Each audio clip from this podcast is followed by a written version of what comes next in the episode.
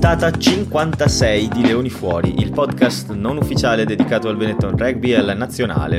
Il podcast che calcia per l'ala, convinto che ci sia vantaggio, ma invece era solo un knock-on e l'arbitro fischia purtroppo alla fine nel tumulto generale. Buongiorno Danilo. Buongiorno Matteo, ma sei diventato patriottico? Cioè, io ricordo che eravamo solo dedicati al Benetton Rugby, perché ci hai messo dentro anche la Nazionale? Cioè, finché perdevano, vabbè, quando hanno vinto col Galles siamo diventati anche della Nazionale. No, è soltanto durante il periodo del Sei Nazioni. Va bene. Fino a che non è finito anche Sei Nazioni femminile siamo anche della Nazionale. Oppure è soltanto fino a che la Nazionale c'ha 12 giocatori su 15 del Benetton. Quando... Beh, anche quello è un buon punto di vista. Però in linea di massima la mia idea è durante i 2 mesetti, diciamo, del Sei Nazioni, 2 mesi e mezzo tra maschile e femminile, under 20. Siamo più ecumenici. Mi piace parlare anche di quello. Va bene. E niente, il mio era un riferimento alla fine di Benetton Connacht. Immagino che tu sappia a cosa mi sto riferendo. No, non lo so. Come no? Alla fine della partita. Ma certo che lo so.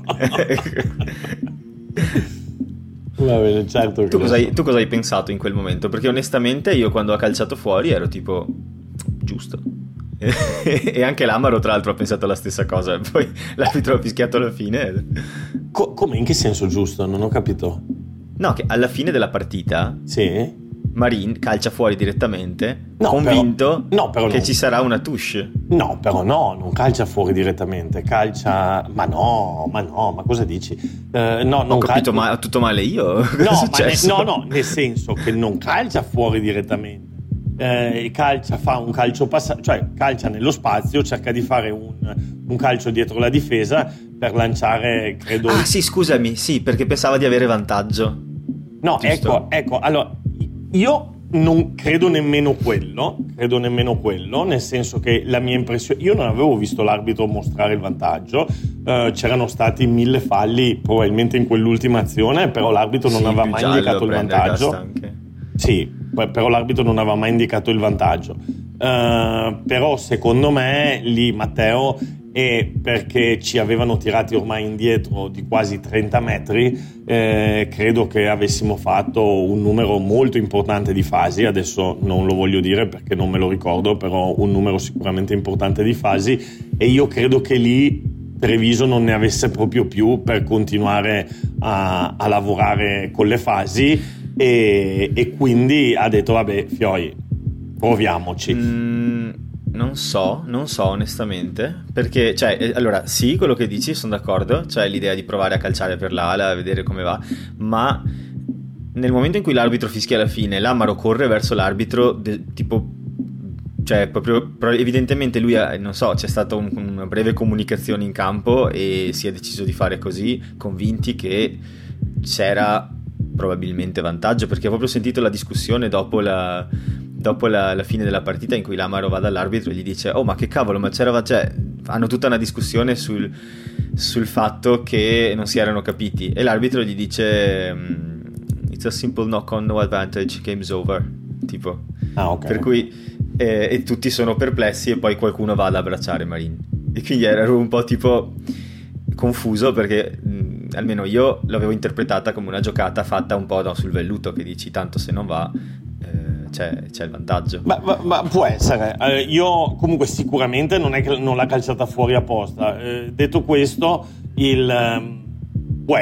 può essere, se così ti dico la verità, probabilmente c'è stata una lettura sbagliata, evidentemente sbagliata in campo dei giocatori del Benetton, perché ma non c'entra niente che io non l'avevo interpretata così, però io non l'avevo interpretata così, stavo facendo la live e praticamente nessuno di quelli che stava seguendo la live e quindi guardando la partita, eravamo comunque una trentina di persone, l'ha interpretata così, anzi nei commenti hanno scritto non ce la facevano più, ma poi la cosa più importante, al di là del fatto dell'interpretazione mia, dell'interpretazione tua, dell'interpretazione di chi era nella live, la cosa più importante è che l'arbitro non l'aveva interpretata così, sì. E quindi vabbè, che sia quello che infatti, sia, però.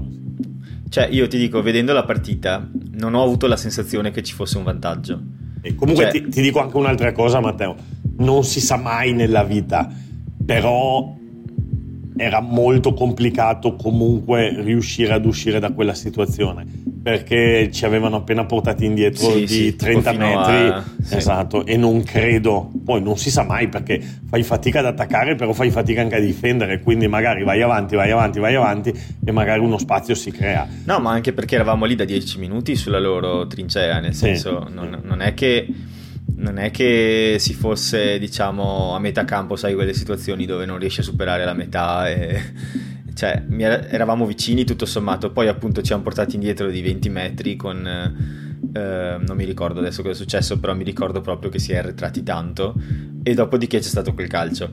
Però appunto io non l'avevo interpretata come una giocata fatta con l'idea che ci fosse vantaggio, infatti ero un po' tipo vabbè, provano l'ultimo assalto così. Però poi quando li ho visti protestare insomma, adesso non protestare ma diciamo chiedere spiegazioni, allora ho detto ma forse hanno calciato per quello, cioè convinti di potere, diciamo. Sì, perché... detto questo, Matteo, secondo me, e l'ha detto anche Bortolami in conferenza stampa, Treviso la partita non l'ha persa lì, ossia no, si è discusso tanto dell'arbitro.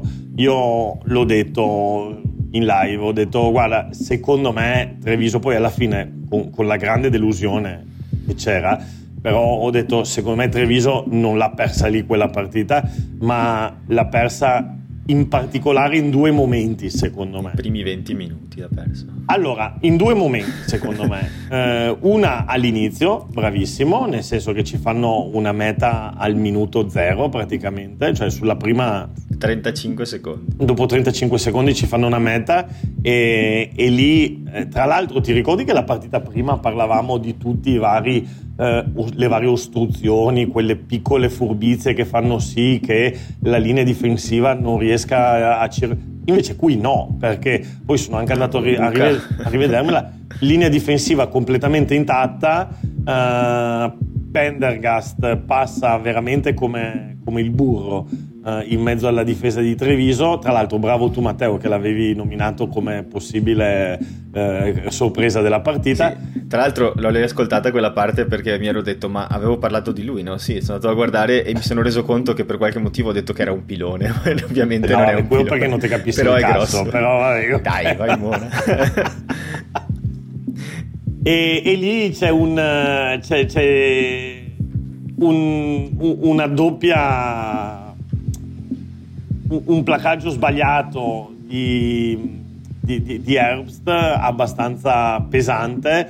Va detto che Herbst era il difensore che veniva da fuori, da dentro invece c'era Tetaz Chaparro che resta sul giocatore interno che gli fa la finta, non legge bene quella situazione, non scivola fuori, quindi c'è un doppio errore, Herbst più Tetaz Chaparro. E poi anche la difesa nella profondità di Duvenang non è proprio perfetta, quindi insomma un triplo errore al minuto 0,30 dare 7 punti di vantaggio. Cioè ogni tanto noi guardiamo gli handicap delle quote, ecco, se già era favorita comunque Connacht, se tu poi gli dici che partono con 7 punti a 0 e poi diventano molto favoriti, no? Beh, il commentatore di URC TV che non mi ricordo chi era in questo caso, ha detto dopo quella meta, ha detto io sono un fan di Treviso, mi piace la loro filosofia, la loro squadra, ma se vuoi competere ad alti livelli come loro vorrebbero fare, queste sono le cose che non puoi permetterti.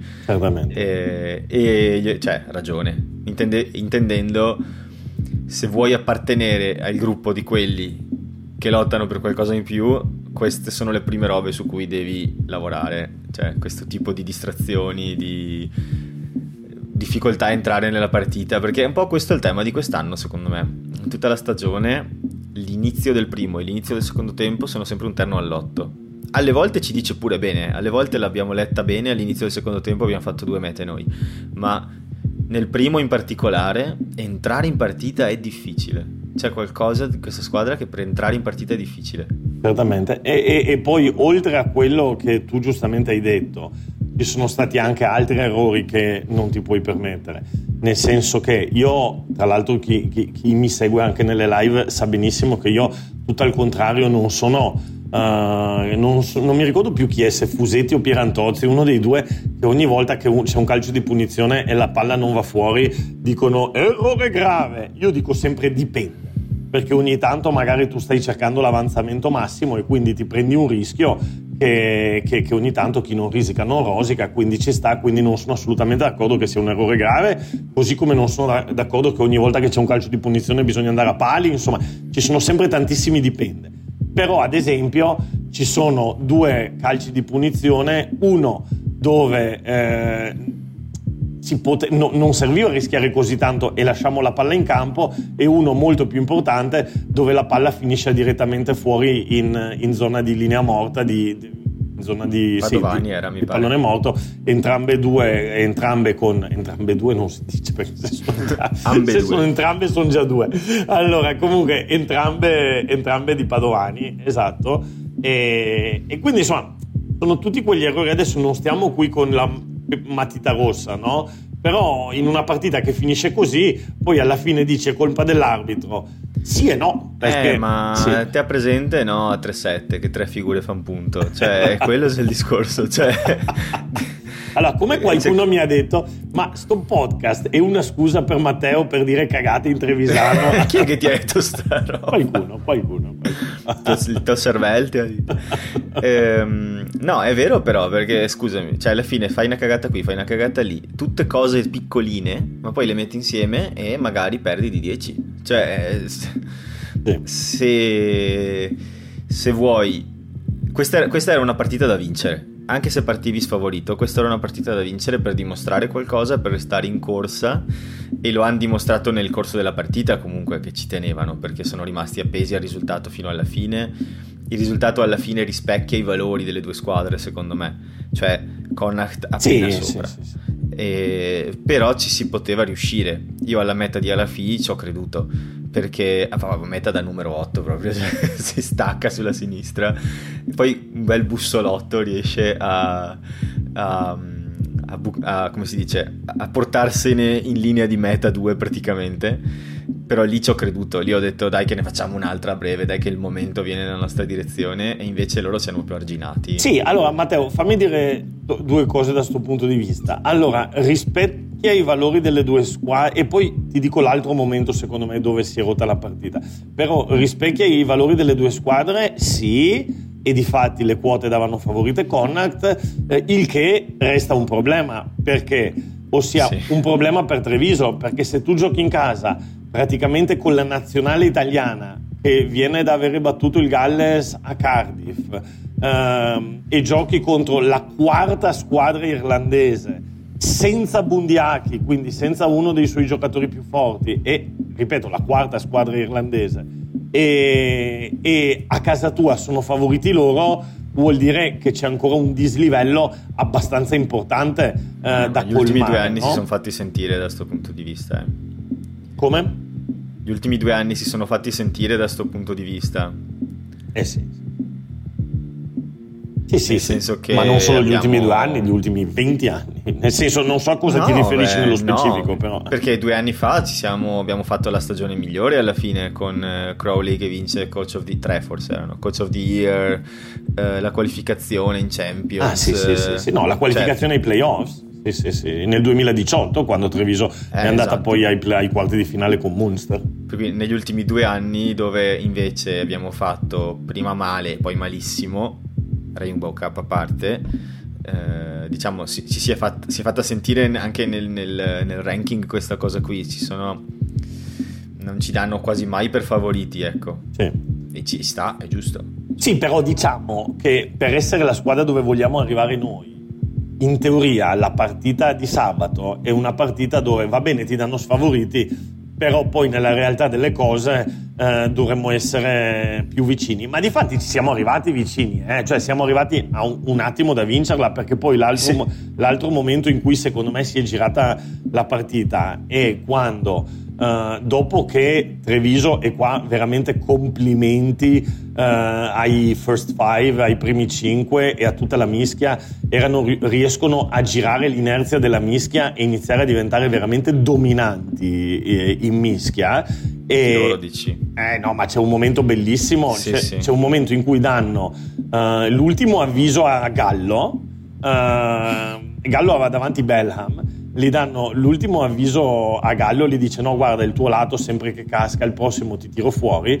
Allora Gallo dice: vai, sai cosa, adesso li vado dritto e l'arbitro va dal lato suo e lo tira proprio indietro, e da lì è diventato un dominio assoluto della mischia di Treviso. E in quel momento lì, che tu hai quel dominio assoluto, al 68esimo Treviso sul 10-14, a 5 metri dalla linea di meta di Connacht, loro con un giocatore in meno, perché li costringiamo a prendersi il cartellino giallo, lì l'inerzia della partita è tutta per Treviso. E invece poi che cosa succede? Che dopo aver fatto la meta, quando loro ripartono, facciamo due cavolate. Una in mischia proprio, dove avevamo il vantaggio, facciamo un pre-engagement, e lo ha detto Bortolami, ha detto in conferenza stampa, siamo entrati prima, un decimo di secondo, forse mezzo secondo, però siamo entrati prima, e lì non ce n'è assolutamente bisogno, perché tu, anche se li dai il primo impatto, la prima inerzia della spinta, eravamo talmente dominanti in mischia che li riporti indietro. E poi Nacho Brex, che resta dall'altro lato del raggruppamento e in maniera abbastanza vistosa, e quindi quei due calci di punizione poi portano loro ai 5 e poi succede quel che succede. Mm-hmm.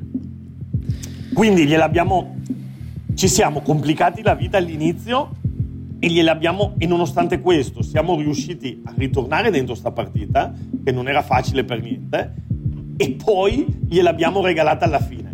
Quindi sì, l'arbitro aveva fatto i suoi errori, però qui ci possiamo fare solamente mea culpa. No, ma io ho una filosofia, non solo nel rugby, ce l'ho nel calcio, nel basket, in qualsiasi sport, che se tu ti metti nelle condizioni di dipendere da una singola decisione arbitrale per un risultato, la colpa è tua. Bravissimo, cioè, bravissimo. Se ci può stare l'errore arbitrale, però se tu sei più forte, lo assorbi con tre cose, cioè tre, come si dice, il singolo errore che ti porta indietro lo assorbi con tre cose positive che hai fatto tu, non lo so, cioè bravissimo, non puoi dipendere da quello. Bravissimo, guarda, adesso farò bestemmiare un po' di gente, mi dirà: ma guarda sto Mona, che cavolo dice. No, ma mi viene in mente che io cosa avevo, 15-16 anni, cos'era? Ma no, forse un po' di più già, ma quella famosa partita Italia-Corea del Sud, arbitrata da Moreno, l'arbitraggio più scandaloso della storia. Non avevi 15-16 anni, perché ne avevo 12 io, no, per cui ne avevi molti di più. Molti di più, io sono del 76, quando era quella partita lì? Vabbè, era nel 2002. 2002, ok. Vabbè, comunque insomma, quella partita lì no, hai ragione di più. Comunque quella partita lì, arbitrata in maniera allucinante da quell'arbitro lì ecuadoriano, sì. Però c'è un momento che Vieri sbaglia un gol pazzesco a porta vuota, che se lo mette dentro, sì, l'Italia passa sopra la traversa, sì. Non mi pare di ricordare, sì, no. Da un metro di distanza. Esatto, quindi è vero quello che dici tu, sono assolutamente d'accordo. È anche vero che in partite punto a punto, magari soprattutto in uno sport come il rugby, l'arbitro può incidere, però io non ho visto un arbitraggio scandaloso, ti dico la verità. No, questo anzi mi sa molto di un episodio proprio miscommunication, cioè neanche un errore, l'arbitro fa una decisione corretta. No, vabbè, magari qualcuno ha detto che in quegli ultimi 5 minuti ci sono stati 5-6 falli, di cui anche uno da cartellino giallo, eccetera eccetera. Beh, okay. Diciamo che è un po' tipico degli irlandesi questo, no? Quando devono difendere la linea spesso ricorrono a una quantità di falli pazzesca, magari poi prendono anche un giallo, ma in tutto passano 10 minuti, cioè riescono a renderti la vita difficile. Però sì, appunto, non puoi dipendere da questa singola decisione. Sì, poi la cosa era stata accentuata dal fatto che era appena Treviso, gli avevano appena dato 5 minuti prima un giallo, se non ricordo male, a Zugliani, no? Per un fallo proprio lì nella lotta sulla linea di meta, e dall'altra parte invece c'è un irlandese che si butta clamorosamente lateralmente, proprio si butta sul giocatore a terra, tra l'altro anche in maniera che insomma fa anche male quando ti becchi la gomitata lì sulle costole, e lì l'arbitro invece non dà il giallo. Però, come giustamente tu dici, Matteo, gli episodi sono tanti, non ci si può mettere lì così, dove appunto c'è un evento che ti può poi influire così tanto nella partita. Perché poi se uno volesse andare a fare il pignolo, allora si mette a guardare tutta la partita e stai sicuro che si trovano cose sia da una parte che dall'altra. Cioè ogni tanto ci sono delle partite dove tu dici caspita, mi sembra proprio che l'arbitro abbia perso il filo del discorso. Però attenzione anche a questo. Se posso fare un ragionamento, attenzione anche su questo. Noi siamo abituati a pensare di non essere rispettati a livello internazionale, a livello eccetera eccetera.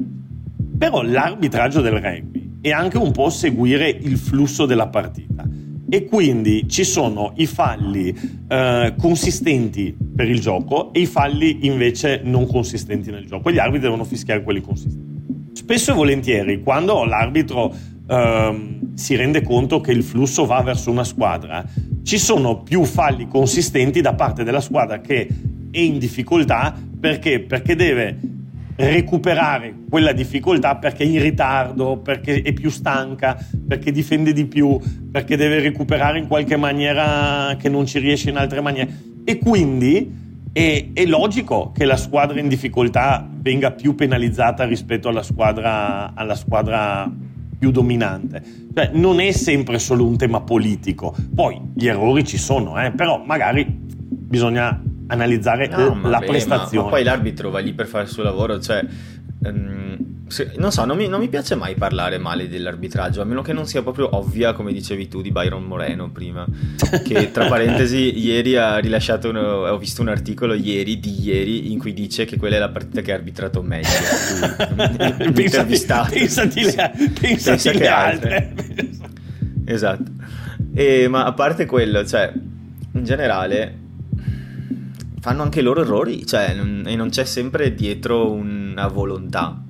Cioè, io non so, lo dico sempre sta roba quando sento gente che si lamenta, cioè, un arbitro deve sapere il regolamento a menadito e deve prendere delle decisioni che possono decidere le sorti di una partita in una frazione di secondo, con 10.000 persone che urlano. Cioè, io ho fatto l'arbitro, anche con 10 persone che urlano c'hai paura, cioè, nel senso... Io ho fatto qualche volta, ma non rugby di basket, ma non ad alti livelli, cioè anzi ho fatto qualche partita di tipo teenager, quindi niente di che, e già comunque hai paura perché, cioè, gli allenatori urlano, i giocatori si incazzano, e la decisione deve essere corretta, non puoi sbagliare, non puoi perderti niente, e ne sbagli, madonna se ne sbagli, per cui io ho fatto l'arbitro sia di calcio che di rugby. Ufficiale sia di calcio che di rugby, okay. E in Lituania di rugby, e poi ovviamente qui allenando ho arbitrato più di una partita, però le amichevoli di solito quando non c'è l'arbitro dice dai Danilo, a te che ti piace, prendi il fischietto e vai, quindi eri sia l'allenatore che l'arbitro della stessa partita. No, beh, capita in allenamento ovviamente. Cazzo di rugby c'è in Lituania, è vendutissimo. Allora in Lituania facevo l'arbitro sia, cioè facevo l'allenatore e l'arbitro, però ovviamente non andavo ad arbitrare la mia squadra. Immaginavo la scena tipo l'allenatore che esce con la giacchetta. Però capita, e anzi di solito intanto capita in allenamento, fai squadra A contro squadra B quando fai eccetera.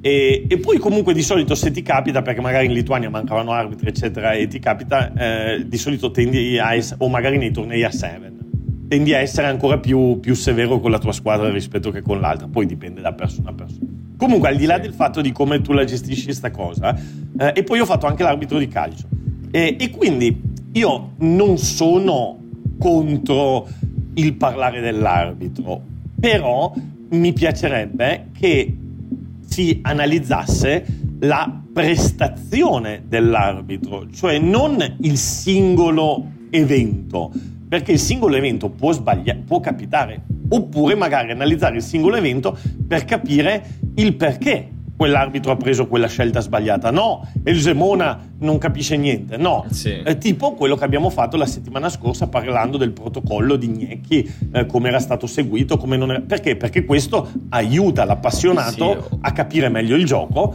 e quindi è un qualcosa che fa contro crescere. L'Irlanda con la cosa della doppia dell'espulsione. Esatto, più... esatto, ma di quello si può parlare, perché no? E si può anche dire certo.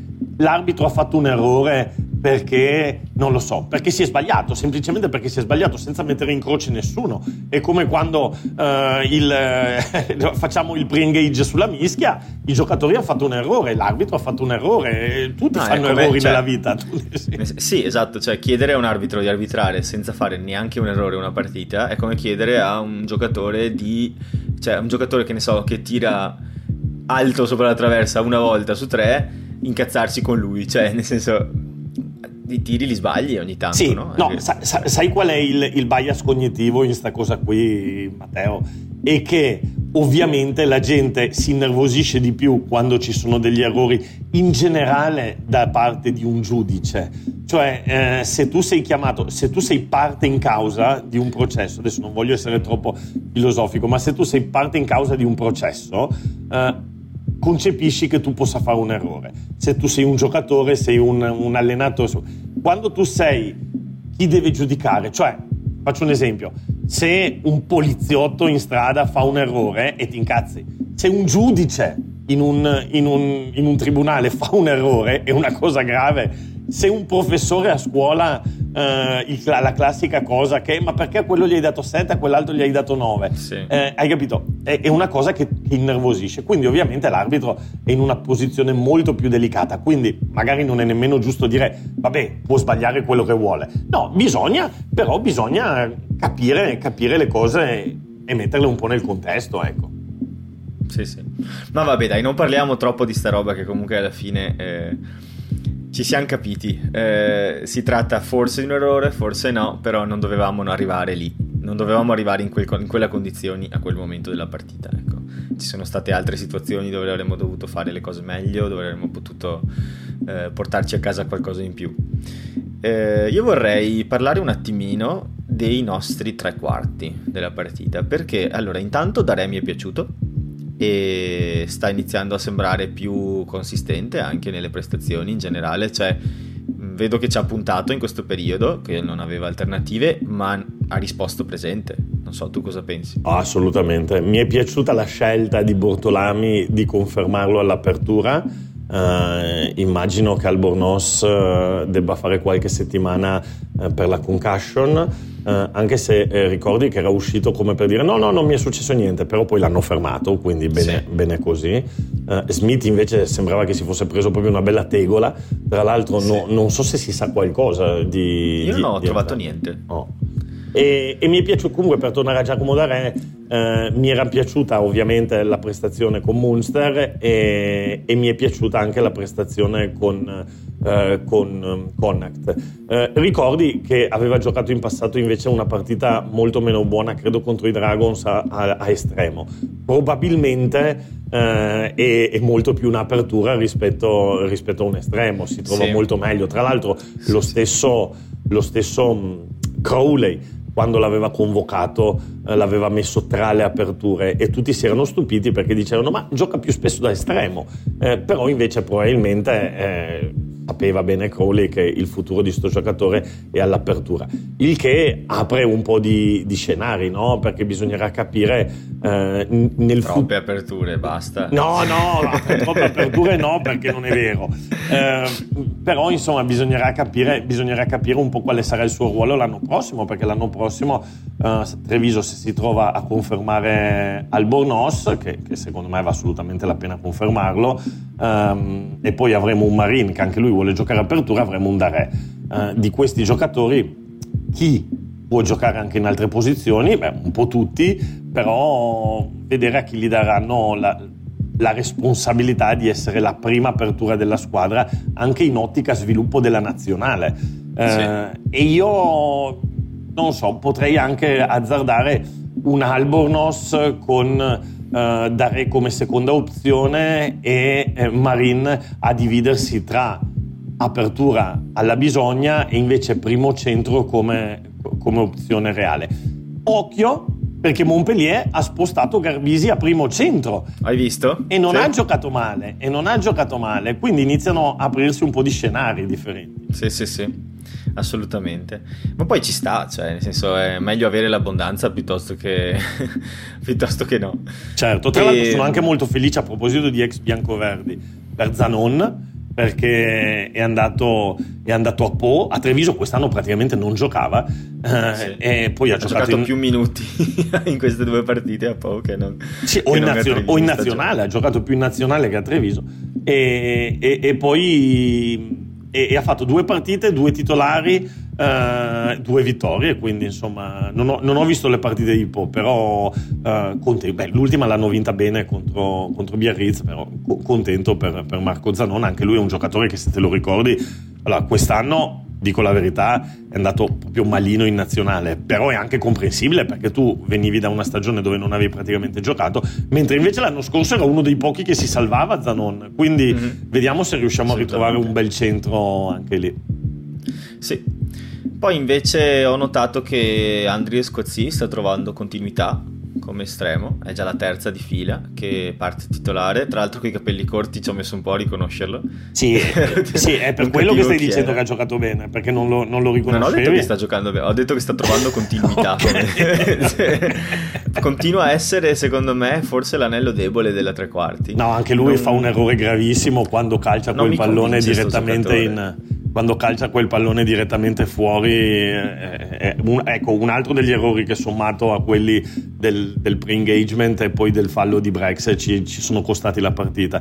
Io ti dico la verità, a me non piace Cozzi, mi spiace, lo dico chiaro e tondo, è un giocatore che ha potenziale, però secondo me avere un estremo così, non tra l'altro azzurrabile né niente, veramente secondo me ha poco senso. Non voglio dare giudizi trancianti, però non so, vabbè, okay. Ho detto la no mia. Ma neanche io sono un grande fan.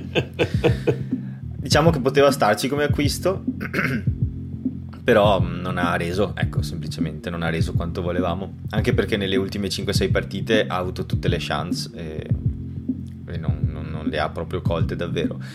Tra l'altro, il problema è che non abbiamo tantissime soluzioni adesso in questo momento, perché con Albornoz e Smith fuori, cioè qualcosa c'è, poi ci sono giocatori infortunati, eccetera, e quindi perché diciamo che una soluzione cioè il fatto di mettere Padovani all'ala è stata una soluzione di ripiego, no? Cioè Padovani all'ala aveva funzionato bene anche con la nazionale, però secondo me il migliore estremo che abbiamo in questo momento è Padovani, e anche lui, a parte le ultime partite in nazionale, ha le sue pecche. Bisogna, secondo me, Treviso ad esempio nella posizione di estremo è una posizione dove dovrebbe andare a trovare uno straniero, ma importante, insomma, che faccia veramente la differenza, insomma. E in più su Cozzi, Matteo, ti volevo anche dire che spero di sbagliarmi, nel senso che ci sono ancora un po' di partite, magari come è successo con Braley, riesce a ritrovare, perché invece ad esempio Braley è uno che inizio a dire caspita, però peccato che va via, perché adesso stava prendendo è che non so se sia che ha ritrovato anche un po' di serenità, magari può essere. Mi sono chiesto sta cosa.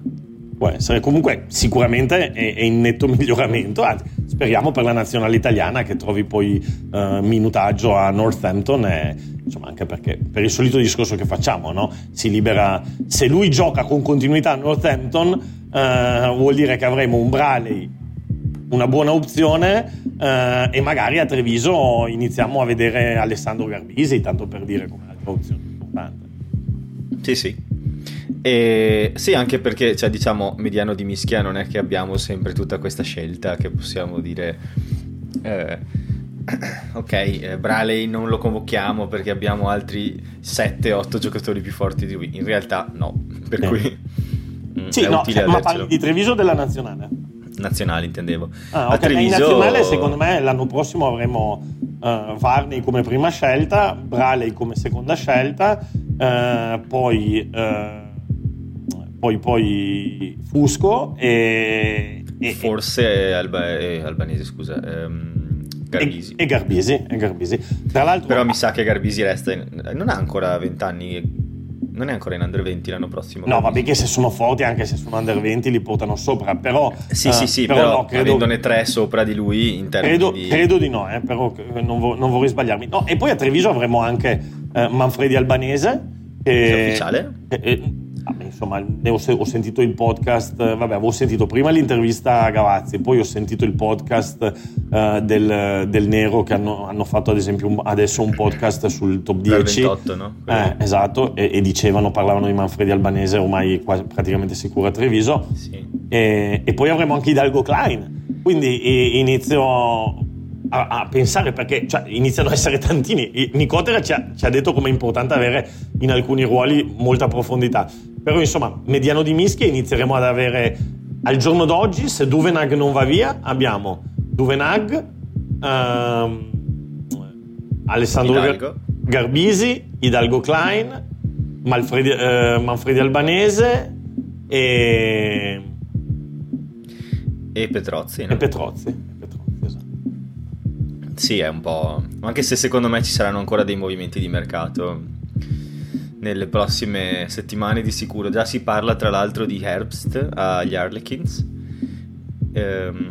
che un po', non so, non me la speravo che rimanesse, onestamente sono rimasto un po' male perché sì, insomma è un giocatore importantissimo Herbst, però vediamo, perché ieri ad esempio ho letto anche qui voci di corridoio, ho letto che l'accordo è che Herbst vada via, cioè non è ancora ufficiale, quindi l'accordo è che Herbst vada via solamente nel momento in cui Treviso trovi il sostituto, e nei forum si parlava di Nolamb, però sono sparate, cioè non c'è, sono sparate dei forumisti, non c'è niente. Sì. No, arriverà Brodie Retallic e... Retallic ha detto che vuole andare a giocare con le Zebre. Retallic, Kiran Reed ha detto che vuole andare a giocare con le Zebre. Ti immagini? Prossimo anno le Zebre con Retallic e Kiran Reed. No, però ad esempio Dino Lamb, se realmente accettasse questa proposta di unirsi alla nazionale, avrebbe senso, nel senso che vai in Italia, inizia a giocare con una squadra italiana e l'anno prima del mondiale ti giochi il tuo bel mondiale e buonanotte, insomma. Tra l'altro è proprio degli Harlequins Lamb, quindi potrebbe... mi sa che l'hai chiamata. Io onestamente ti dico la verità, voglio tanto bene Herbst, però tra Herbst e Lamb mi prendo Lamb, sì. No, lo so, però dico l'hai chiamata nel senso questa è un'altra delle perle di mercato del podcast. Sì, no, non è mia, l'ho mutuata, okay, dalle pazzie dei forumisti, però ci potrebbe... Per onestà intellettuale. E niente... direi che di questa partita finita alla fine 17-21, ne abbiamo parlato abbastanza. Potremmo accennare a un'altra partita finita 0-74, ma c'è un tuo video a riguardo, quindi lasciamo che la gente vada a vedersi la tua live sul rugby femminile. Tu questo quando lo carichi, Matteo?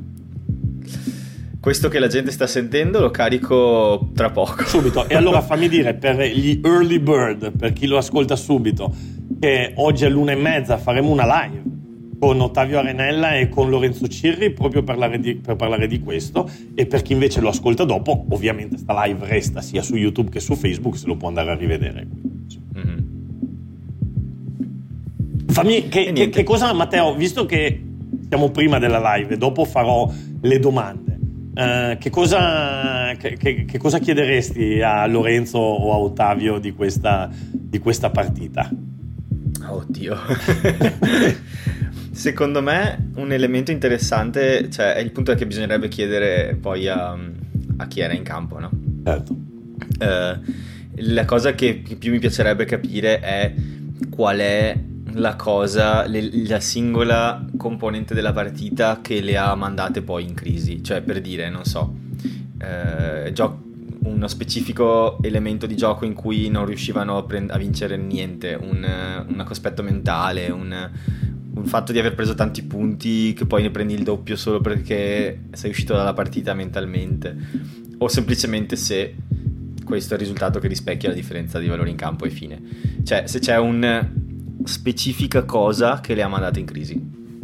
Sì, per curiosità, sì. Onestamente, solo curiosità. Sì. No, guarda, io ti dico la mia su sta cosa qua, se vuoi.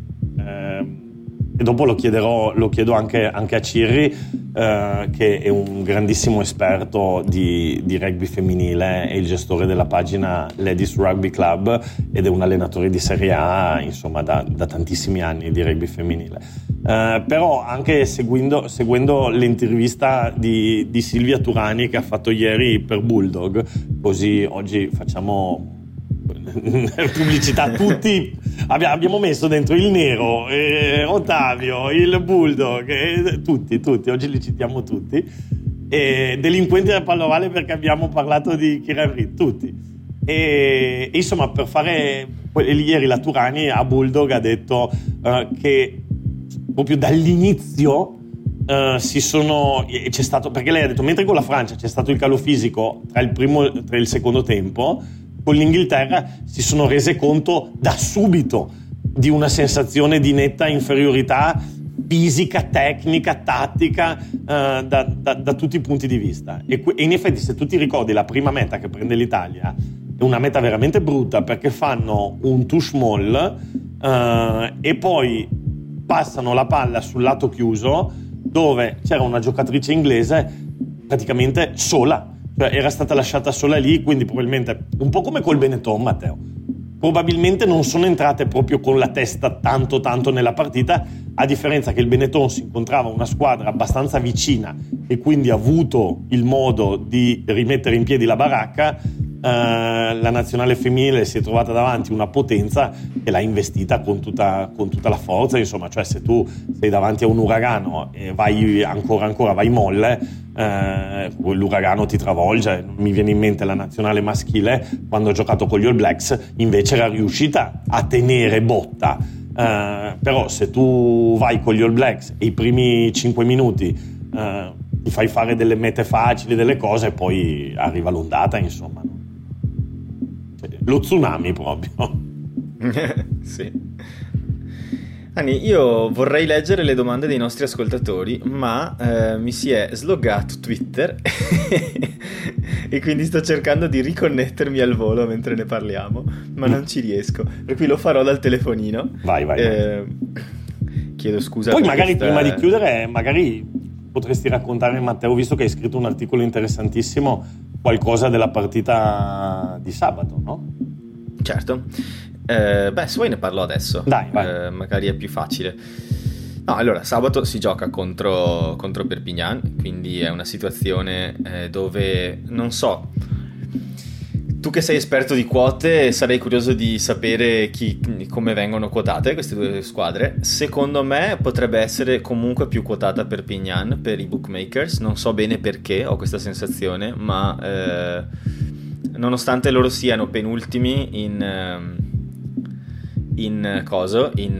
Top 14 e noi siamo un po' non penultimi, ma terzultimi in URC, ho la sensazione che il top 14 sia quotato di più, per cui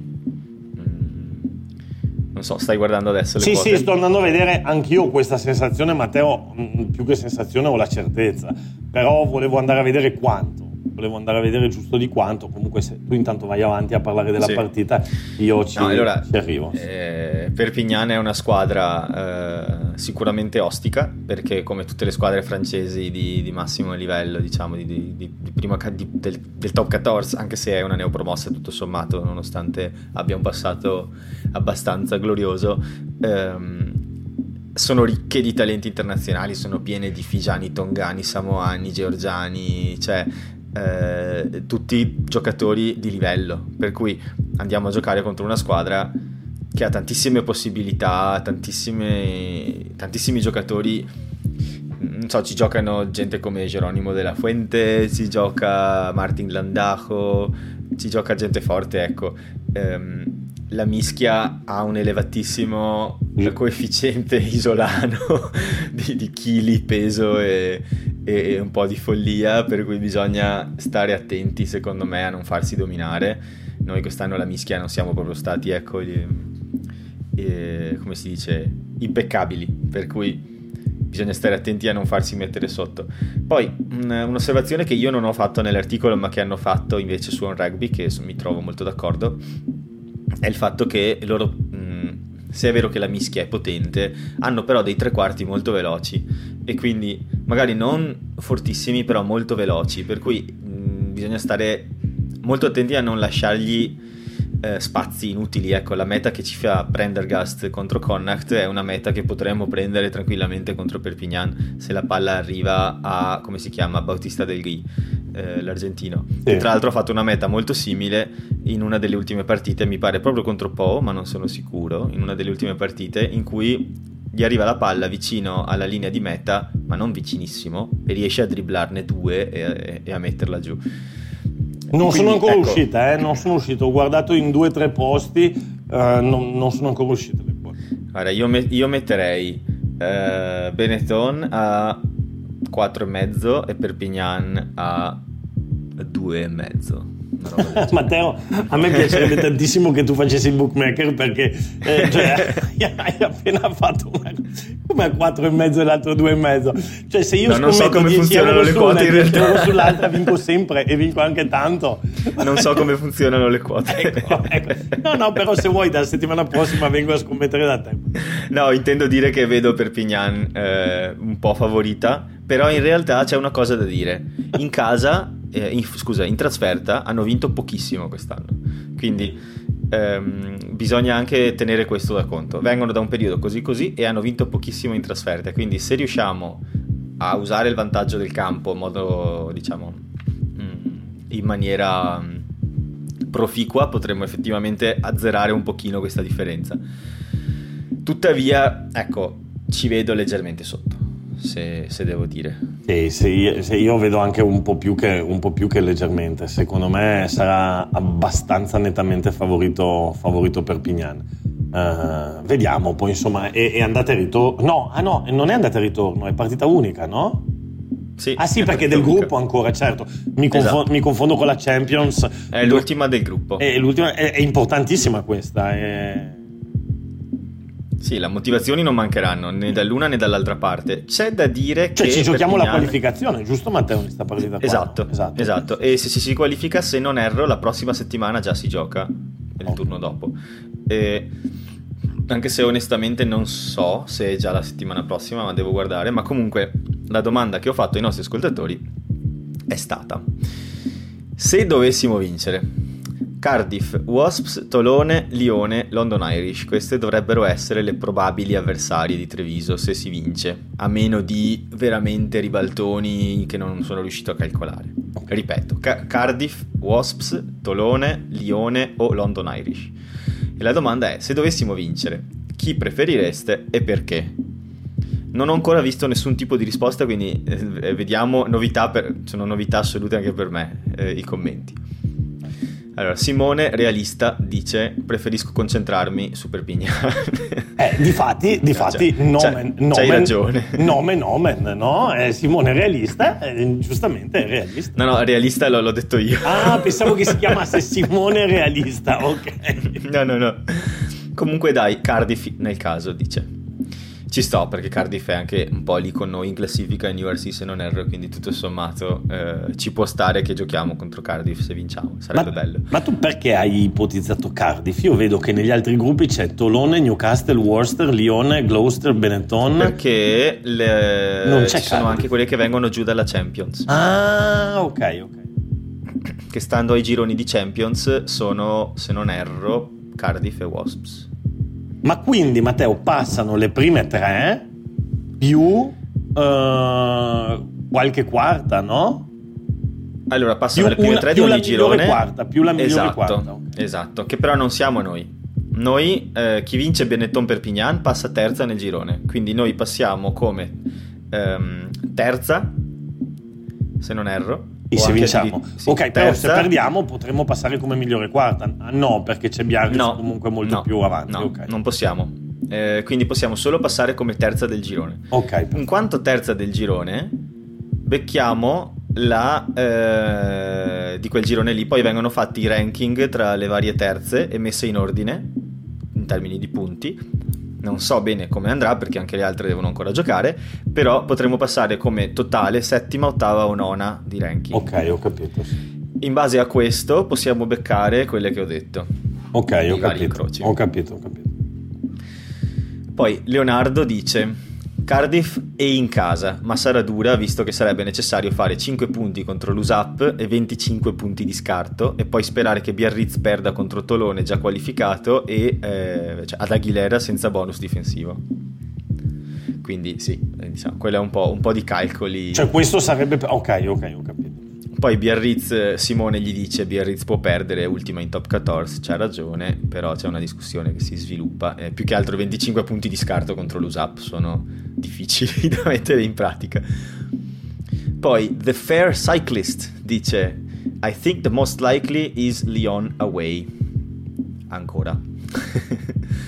In effetti anche io ho un po' paura che Lione sia l'avversario più probabile, di nuovo però a Lione per un'altra randellata. Sì, però io sono d'accordo con la call realista, cioè innanzitutto bisogna battere l'USAP. sì, però mamma mia, quanto odio le...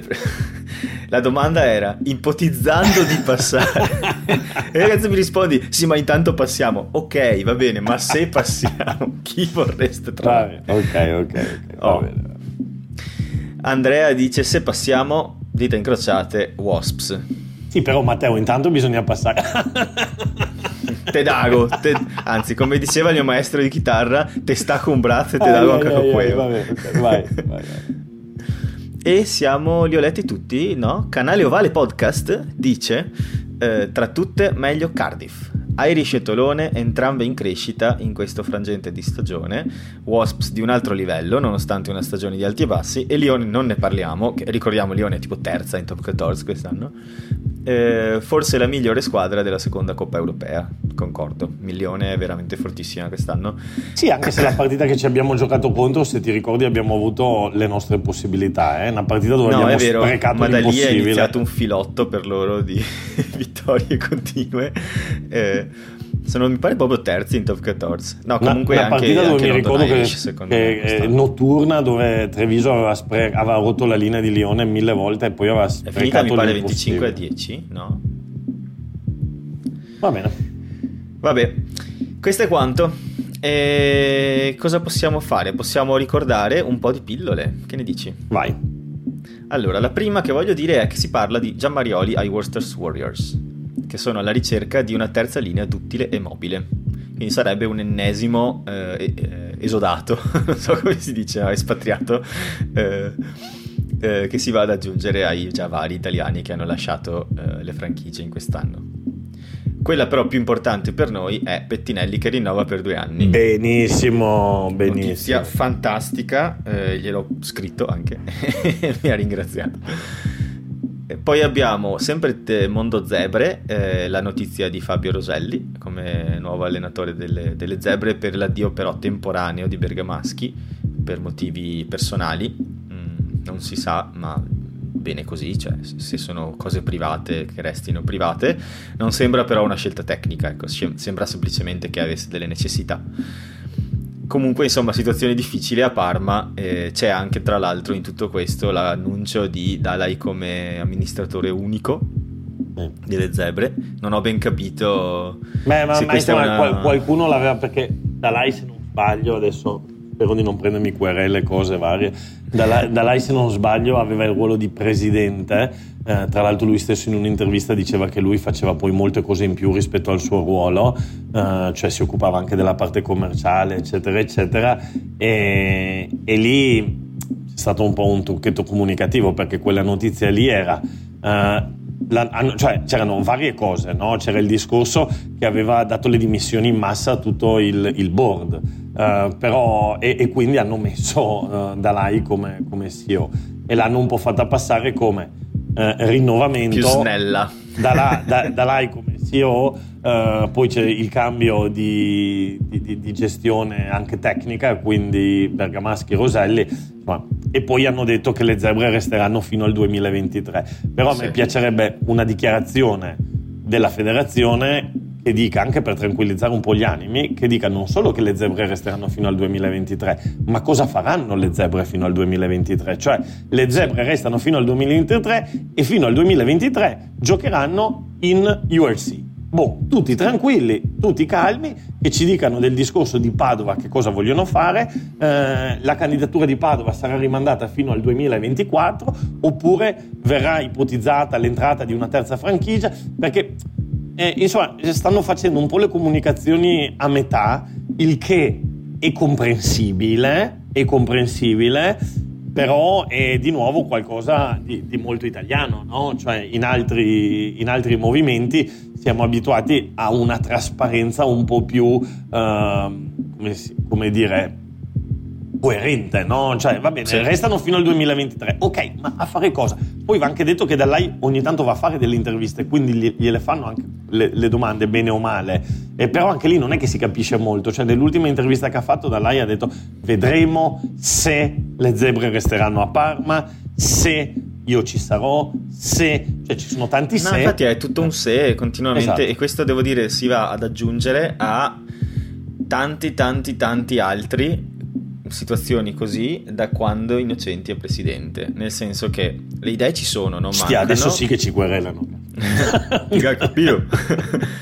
No, è che è vero, cioè il lato comunicativo è scadente di questa direzione, cioè non sto criticando le idee, le messe in atto, sto semplicemente dicendo che non c'è una comunicazione adeguata a una federazione parte delle Sei Nazioni, cioè semplicemente non c'è una comunicazione all'altezza. No, poi va detto che secondo me un tentativo di trasparenza c'è, perché ad esempio sia Dalai che Innocenti fanno interviste, e fanno anche interviste dove sono anche aperti alle domande. Io devo dire ad esempio che Marzio Innocenti anche con me ha fatto una bellissima e lunghissima intervista in campagna elettorale, ma poi non è che non ne ha fatte altre dopo, anzi probabilmente se gli mando un WhatsApp e gli dico se vuole fare un'intervista la fa anche, e quindi secondo me non è tanto quello, però è il fatto che poi uno, quando gli vengono fatte le domande, le risposte comunque vanno un po' dove vogliono andare loro, quello, che è anche normale, perché... e due, che non è che si deve per forza aspettare sempre che ti vengano fatte le domande, cioè ci sono certe cose che le puoi anche dire tu di tua spontanea volontà. Guarda, nel senso che, esatto, voglio fare un parallelo con quello che sta succedendo in Inghilterra al momento con la scelta del nuovo allenatore, questo casino che sta venendo fuori. Anche lì sono stati fatti degli errori, ma non tanto sulla scelta, non scelta, queste cose qui, ma piuttosto, cioè, non so come dire.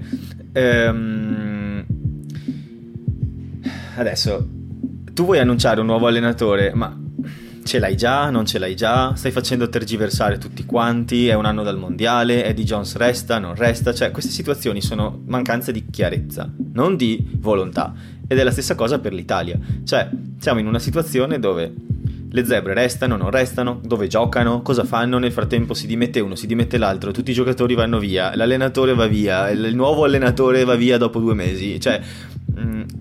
po' di chiarezza, basta questo. Sì, va detto Matteo che non sempre è così semplice come noi immaginiamo, perché ci sono delle persone coinvolte, ci sono dei contratti, ci sono delle vite, delle famiglie. Detto questo, ma puoi secondo dire me, questo? Proprio per questa ragione qui, lavorandoci un po' sopra, si potrebbero trovare delle maniere per comunicare con i tifosi. Tu hai fatto l'esempio dell'Inghilterra, dove in questo momento c'è un po' di confusione, anche se in Inghilterra di solito sono molto bravi da questo punto di vista. Però se prendiamo ad esempio, non lo so, l'NBA, in NBA quando ci sono dei cambi riescono a essere spesso e volentieri molto chiari in tutto quello che... L'NBA è un faro da questo punto di vista. Esatto. Prima con Stern, poi con Silver sono stati... Degli amministratori pazzeschi di una lega miliardaria, sono riusciti ad amministrare, ma pensa solo come hanno condotto la nave in porto durante la pandemia con la bolla di Orlando, cioè sì. No, ma io ad esempio pensavo ad esempio a quando spostano le franchigie, no? Spostano anche, sì, una franchigia da una città all'altra, sì, anche lì c'è gente che ovviamente si lamenta perché se tu sei a Seattle ti portano via i Super Sonics. Stavo pensando proprio quello, hanno spostato i Sonics, una delle franchigie più famose dell'NBA, a Oklahoma City. Però tipo... riescono a comunicarlo in maniera abbastanza coerente e se ti va bene ti va bene, se non ti va bene ti attacchi, non c'è problema, però almeno te lo spiegano.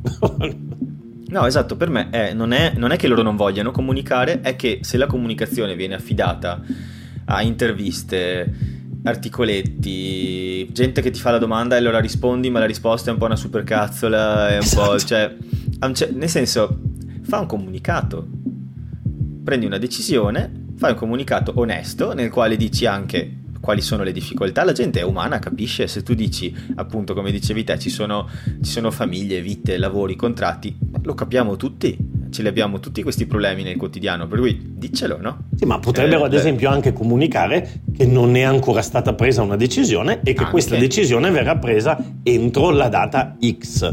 Per cui a me sembra proprio che sia il classico mettere i problemi, no, come si dice in inglese, sotto il tappeto e di non volersene curare, perché forse una decisione non c'è. Alla fine questo ti resta la sensazione che non sappiano neanche loro cosa fare. E ovviamente è facile parlare col senno del poi, però parlando col senno del poi non solo del problema personale che ha avuto Bergamaschi, però anche delle ultime prestazioni delle Zebre, uno guardando quello che c'è adesso direbbe vabbè, e ora tanto valeva lasciare Bradley. Giusto per dirne sì. Una, no? Cioè, ecco. Sì. Poi io non so, non riesco a non vedere come connesse l'allontanamento di Bradley e il non rinnovo di Aboud. Non riesco a. Cioè, dici che è finito il ciclo irlandese sì. che era iniziato sì. con Oshie. È quello che penso. È finito il ciclo irlandese. Si fa poi adesso probabilmente. Ci sarà un percorso diverso, magari, non so, più argentino, forse? Si è parlato di German Fernandez, non so. Però, chissà. Però ecco, la sensazione che ho è che sia finito un ciclo e che appunto no, non abbiamo parlato e non lo faremo per questioni di tempo, ma il mancato rinnovo di Stephen Aboud è una brutta notizia, secondo me. Bisogna vedere chi lo sostituirà, però è una persona che a noi ha dato tanto, tantissimo, a livello di strutturazione del tutto ciò che c'è prima della nazionale maggiore, mettiamola così, e il fatto che non rinnovi il contratto per motivi di divergenze d'opinione mi dà da pensare, ecco. Io su ste cose, Matteo, faccio sempre fatica ad avere un'opinione perché non essendo dentro, non sapendo cosa sono Chiaro. Stati gli obiettivi, le cose, però è abbastanza palese che l'Italia, quantomeno a livello di fare nascere dei giovani, in questo momento c'è una situazione che ci dà un po' di speranza, perché quello che abbiamo visto a Cardiff, ma anche quello che abbiamo visto con l'Under 20, ma poi sì. in nazionale ci sono un sacco di ragazzi dai 19 ai 22, 23, 24 anni, insomma, quindi sicuramente qualcosa di buono è venuto fuori. Adesso sti ragazzi, io lo dico sempre, hanno anche un'opportunità, perché la situazione ti dà anche l'opportunità, cioè il fatto che un Garbisi possa giocare perché in Italia davanti a lui non c'è un Sexton è una cosa, o un Marcus Smith è un'opportunità e la devono sfruttare loro, però sicuramente dietro c'è stato anche un lavoro per farli avvicinare a quel livello lì, insomma. Assolutamente, io dico solo nel 2016 mi pare 17 che ha preso le redini del sistema federale delle formazioni dei giovani, aveva chiuso una serie di accademie di CDFP che all'epoca erano più chiamati accademie, diciamo, per lasciare aperti solo 4 che sono quelli che sono stati aperti fino adesso, ma concentrando tutti gli sforzi su quei 4, aumentando la qualità al massimo e creando l'accademia poi federale, cioè non creando, c'era già, però insomma potenziandone la rilevanza. E alla fine, negli ultimi 5 anni, sì, la nazionale maggiore non ha vinto, ma le giovanili sono diventate competitive a manetta e quindi a un certo punto ti devi anche chiedere: stiamo facendo la scelta giusta o ci siamo stufati di aspettare e stiamo tornando dove eravamo prima, convinti che tornare indietro sia l'opzione migliore? Non è che stiamo tornando indietro, ne ho parlato nel mio articolo, se vi interessa, cioè nel nostro blog, ma che gancetto per il fine puntata. Però ecco, vorrei lasciarvi con questo dubbio, rifletteteci un attimo e stiamo andando nella direzione giusta con un cambio di rotta o stiamo, diciamo, tornando indietro sui nostri passi? E la vittoria di Cardiff paradossalmente va contro, si frappone a quest'ideologia, come dire, ah, vedi che forse poi non erano così male le accademie.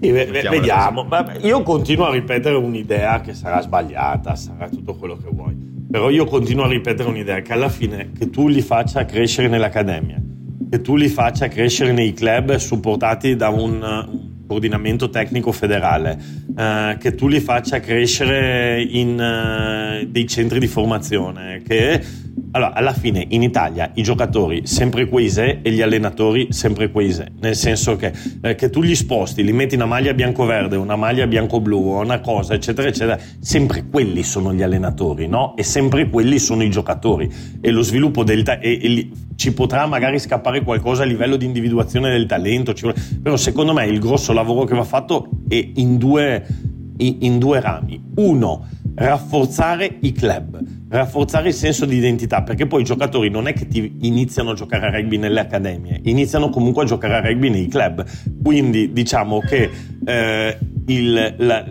lo sbocco, la sorgente, ok, è quella dei club, e quindi è lì che devono trovare un bell'ambiente, un ambiente accogliente, un ambiente gioioso, un ambiente felice e un ambiente anche challenging, sfidante, ossia che li porti a crescere, un ambiente di sana competizione, sport, un bell'ambiente. Quindi investire sui club, spazi, campi, possibilità di giocare con i numeri giusti, eccetera eccetera. Quindi secondo me la federazione, come aveva detto Innocenti, deve lavorare lì, sulla base. Dopodiché c'è il momento dove viene individuato il talento, e lì il talento deve venire accompagnato in un discorso di competitività di alto livello, e quindi lì deve trovare una strada. E onestamente non è secondo me così importante che sta strada sia una strada parallela al club, sia una strada nel club, cioè ti viene il tecnico federale dentro il club, ti mandano in un centro di formazione, trovi dei tecnici molto capaci dentro il club, insomma una strada dove comunque ti dicono: Vecchio, sei forte, ti diamo fiducia e ti vogliamo aiutare a fare quel passo in più. Poi una volta che fanno quel passo in più c'è il grande problema, ma l'abbiamo sempre detto, dopo la fonte c'è la sorgente, no dopo la sorgente c'è la foce, come si chiama?